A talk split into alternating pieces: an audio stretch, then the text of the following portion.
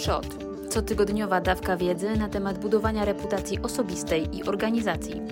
Zapraszam, Ewa Wilmanowicz. Organizujesz spotkanie biznesowe, wybierasz świetne miejsce, super restaurację z dobrą kuchnią, by zrobić jak najlepsze wrażenie, albo zapraszasz do pięknej siedziby swojej firmy, dbasz o to, aby gość czuł się jak najlepiej. Ale czy to wyłącznie wpłynie na atmosferę? W dzisiejszym wideo opowiem Ci o pięciu sposobach na to, jak zbudować pozytywną atmosferę spotkania biznesowego.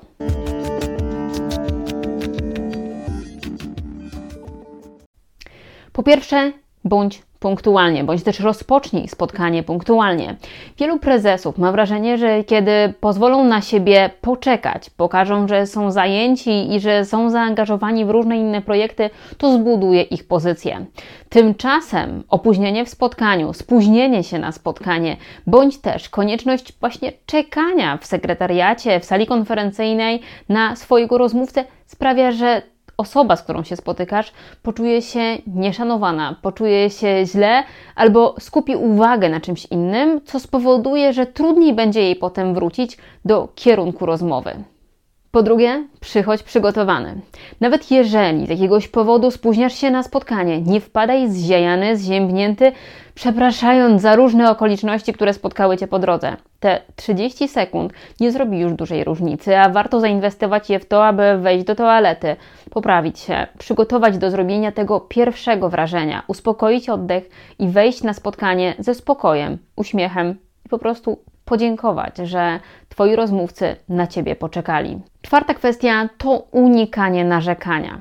Bez względu na to, co dzieje się w danym momencie w firmie, w kraju, na świecie, unikaj negatywnych tematów na początku spotkania, bo wprowadzą one negatywną atmosferę, nawet jeśli nie jest to związane z tematem, który macie omawiać.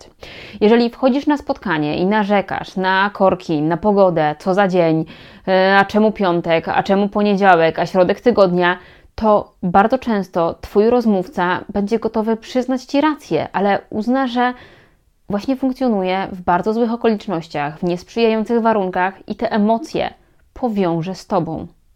Po czwarte, wyrażaj pozytywne emocje. Podziękuj za możliwość spotkania, za znaleziony dla Ciebie czas, pogratuluj ostatnich sukcesów, nawiąż do tego, co firma w danym czasie publikuje w mediach społecznościowych. E, Daj komplement, powiedz coś miłego i dbaj o to, aby atmosfera spotkania skupiała się na rozwiązaniach, na pozytywnych kwestiach, na dobrych wyjściach z sytuacji. Nawet jeżeli dzieje się w tym momencie coś złego, nie dotrzymujecie terminów, macie jakieś problemy z realizacją tej umowy, którą wcześniej zawarliście, dobrze jest podziękować za poświęcony czas i docenić fakt, że spotykacie się właśnie teraz, bo możecie jeszcze zareagować na różne, no, nie dające się przewidzieć sytuacje i znaleźć odpowiednie rozwiązania.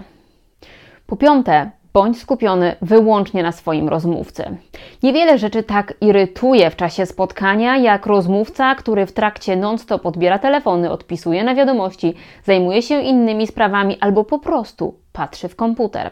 Jeśli chcesz, aby Twój rozmówca czuł się doceniony, zauważony, czuł się ważny i opowiedział Ci o swoich oczekiwaniach, o tym, czego chce, czego się spodziewa po tym projekcie, lepiej będzie, jeśli będziesz notować na tablecie, na kartce papieru, utrzymywać kontakt wzrokowy ze swoim rozmówcą, a przede wszystkim odłożysz na bok wszystkie inne kwestie bo można je załatwić za te pół godziny, 45 minut, ale w tym czasie odbyć naprawdę wartościowe spotkanie.